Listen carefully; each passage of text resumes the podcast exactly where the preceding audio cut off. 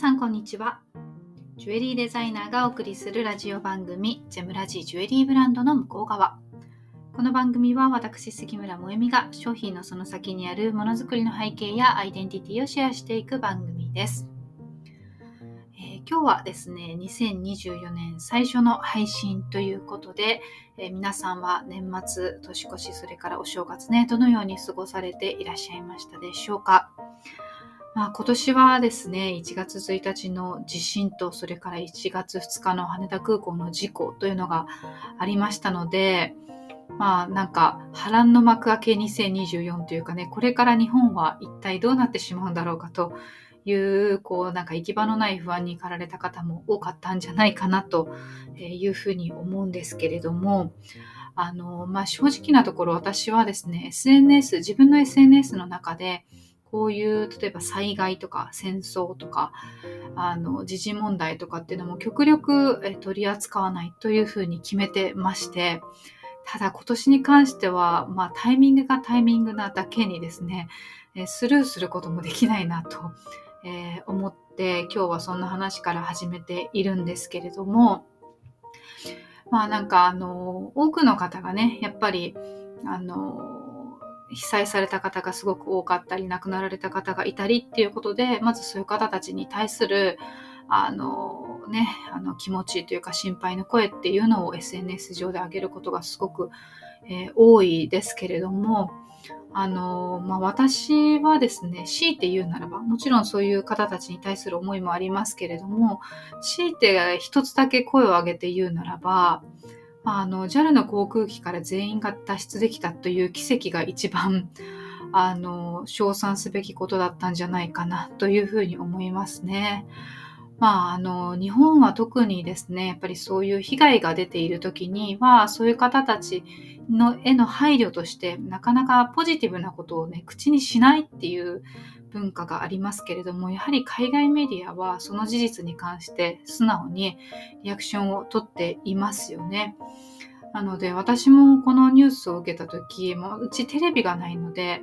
あの地上波のニュースっていうのが見れないんですよね。なのでどちらの出来事もまず最初に海外の友人からあの、もみ地震あったけど大丈夫かって韓国から連絡が来て、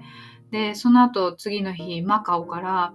羽田が火事だけど大丈夫かって連絡が来て、結構どちらもオンタイムで連絡をくれたので、それを、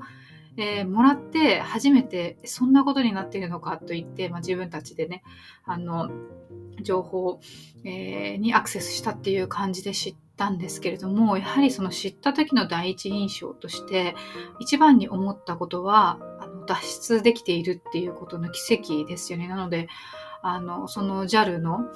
えーと、乗務員の方とか、えー、機長の方とかそれからその、え、正しい避難誘導にしっかり従って避難した、え、乗客の方とかね、あのこの年末年始って本当に、え空港は一番混む時ですから、えそういう時に、あの一番最大の人数を乗せてる状態で一番パニックになり、えー、そうなね状態で、えー、そういうことができたっていうのはなんかあのここ最近の日本を見ていると本当に政治も経済もこう何て言うんですかね。あのこの先の日本という国が本当に何も期待できないんじゃないかと思うようなあのネガティブなあの印象っていうのを受けることがすごく多いんですけれどもそういった中でこういう緊急事態っていうのが起きた時にですねこう久しぶりになんか日本人の素晴らしさを垣間見たなというかこれってやっぱりその、うん、海外であのの航空機だったりとか、まあ、スタッフが日本人ではなかったり乗客が日本人ではなかったり、えー、海外の方が多かったりって人種によっても全然やっぱり違うと思うんですよね。でそういう意味ではすごくこう日本の素晴らしいところを見たしあのその JAL のスタッフの皆さんと、えー、避難された方たちには本当に賞賛を送りたいなという気持ちが正直一番でしたね。でもちろんやっぱり、ね、被災された地震の方の方たちもそうですし、えー、その飛行機に乗られてた方たちもねメンタル的なショックもあったりとかご家族も、えー、とかねあともちろんあのあの海上保安庁の飛行機の方で亡くなられた方もいるのであの当事者、えー、だけでなく関係者の方たちも含めていろいろな思いがあるかなと思いますけれども、まあ、強いて私が自分のアカウントの中でコメントをするとしたら、まあ、そこかなというふうに思いまして、えー、まずは今日はそんなお話からさせていただきました。えー、さてね、新年ということで、あの結構あの多くの方が気持ちを切り替えるタイミングということで今年はこういう年にしたいなとか去年はこういう年だったなって振り返りをしたりとかあると思うんですけれどもまあ私の場合はですねあと、えー、10日後に出産というタイミングです。なので自分としてはもうそのお腹の中にいる新たな命がですね無事外に出てきてくれて初めてこうなんか安堵できるというか気持ちを切り替えられるという感じなので年末年始だからといって何かいろいろと深く考えるっていうことは、えー、しないようにねしているんですけれども、まあ、そんな中でも、まあ、強いてこう言えばこういうふうにこの2024年過ごしたいなという、えー、気持ちはあるにはあるんですよね。でなので今日はその話を、えー、したいなというふうに思っています。で、それが何かというとですね、あの、結構ずっとやりたかったけどやれてなかったこととか、後回しにしてきたことっていうのが、まあ、皆さんもあると思うんですけれども、私も結構たくさんありまして、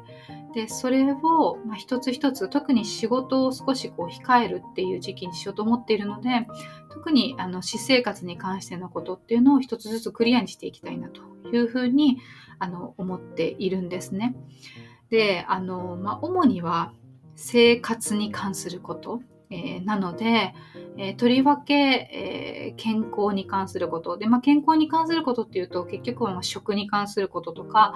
えその体の例えば体を動かすことだったりとか、えー、それから、まあ、ちょっと美容も入ったりとか、えー、っていう風になってくるんですけれども、まあ、そういうことにもあのしっかり向き合いたいなという気持ちがありましてで私、えっと、3月で39歳になるんですよねで来年40歳という年じゃないですか。やっぱりそのこの年代が変わる時って一つの節目として考える方も多いと思うんですけれどもやはりあの体の状態っていうのもすごくあのまた20代とも当然違うし30代とも違うしであると思うんですよね。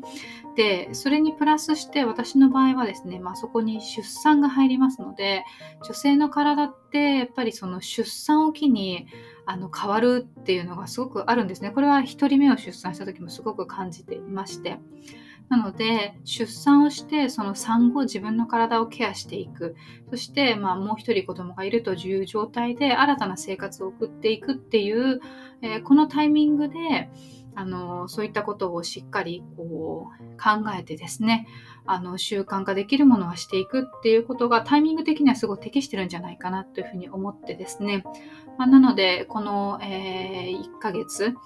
えー、それから入院してる間に読む本とかも、まあ、ちょっとあのそういった関係の本を読むようにあのしてこの間8冊ぐらい買ったのかな Amazon とかと、まあ、Kindle の Unlimited に入れられるものとか、えー、そちらに入れたりとか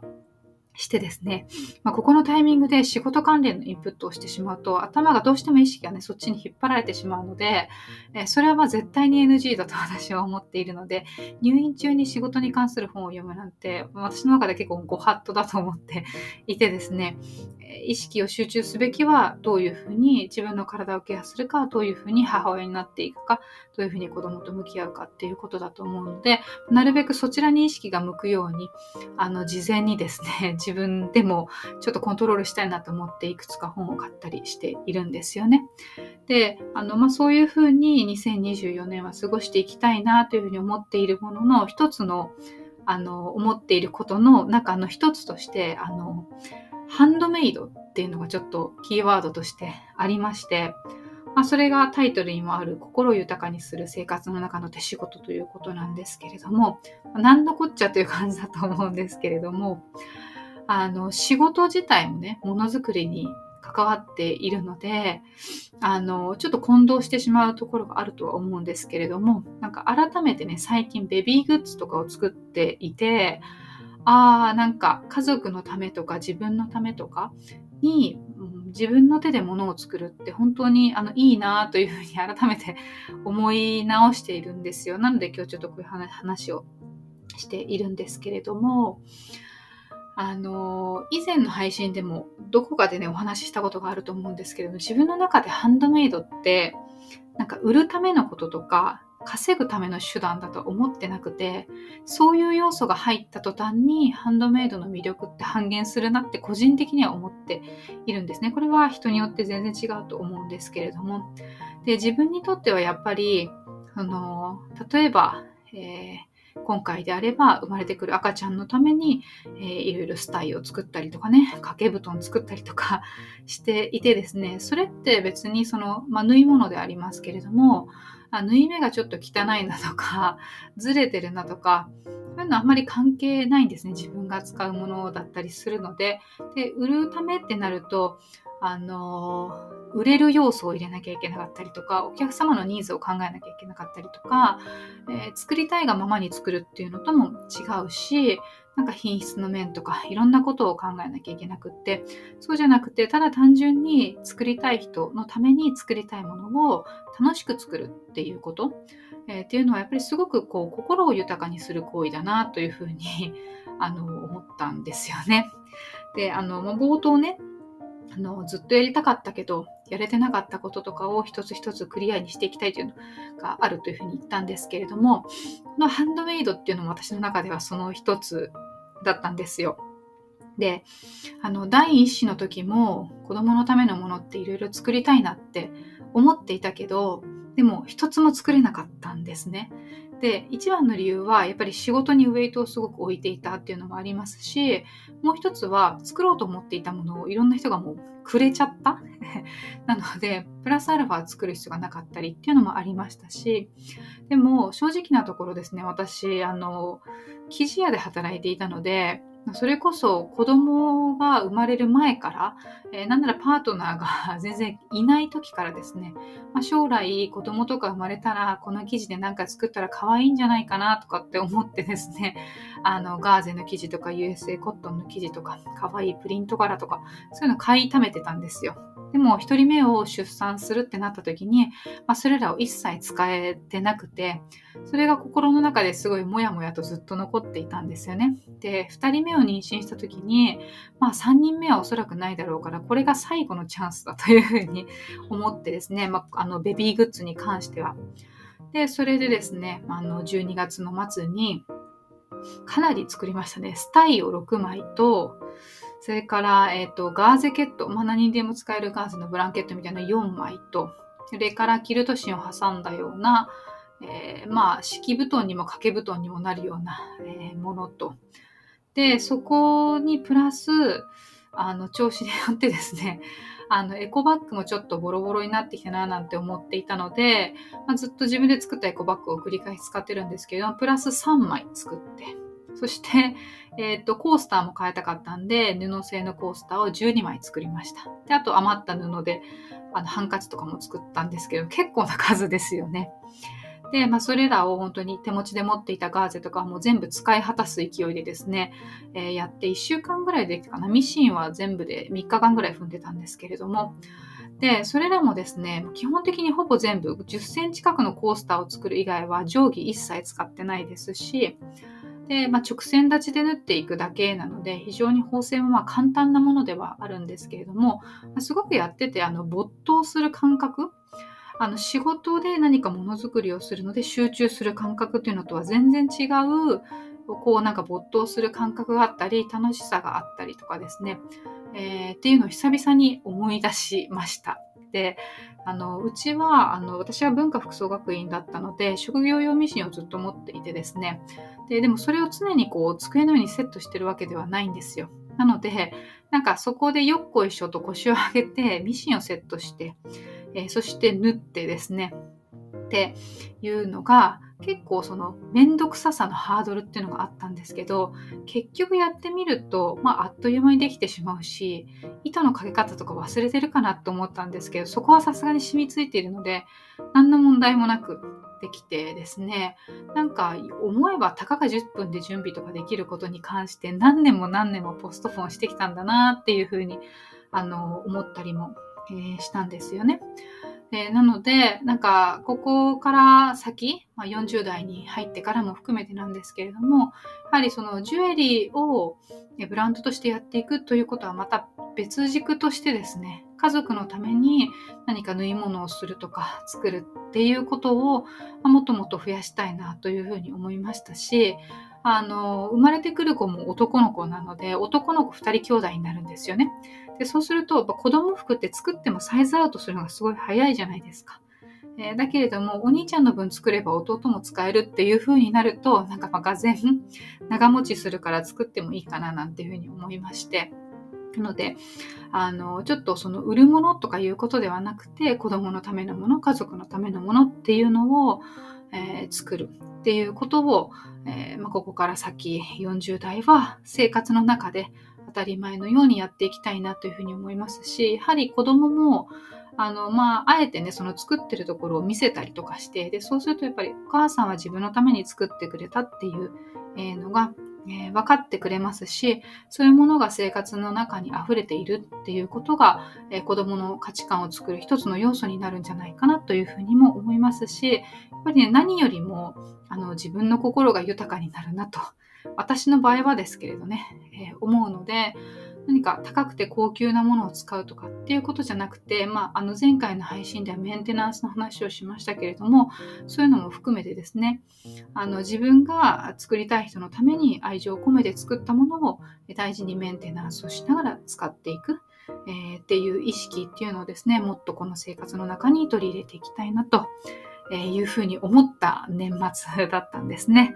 はい。なので今日は、まあ、ちょっと最初はね、あの、えー、元旦、それから2日の、えー、災害や事故の話もお話をさせていただきましたが、えー、今日は心を豊かに、えする生活の中の手仕事ということで、もう私の中でハンドメイドという、えその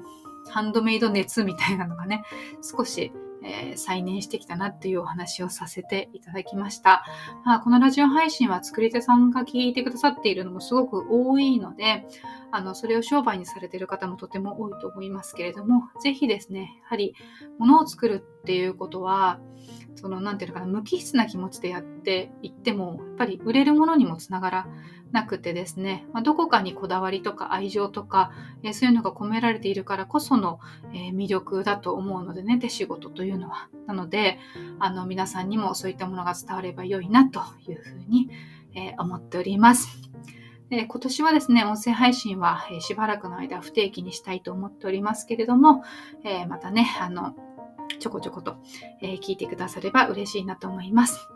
はい、それでは今日はこの辺にしたいと思います。えまた次回お会いしましょう。